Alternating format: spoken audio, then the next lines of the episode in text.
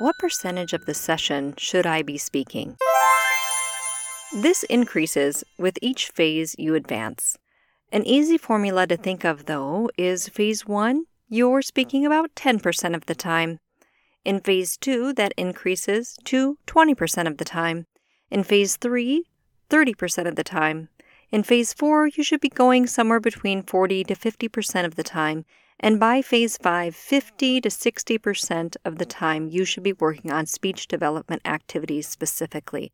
So, to answer that question, the further you go in the phases, the more the balance should move from the native speaker helping you understand the language to you learning to articulate your own thoughts using all the vocabulary you've worked to develop up until now.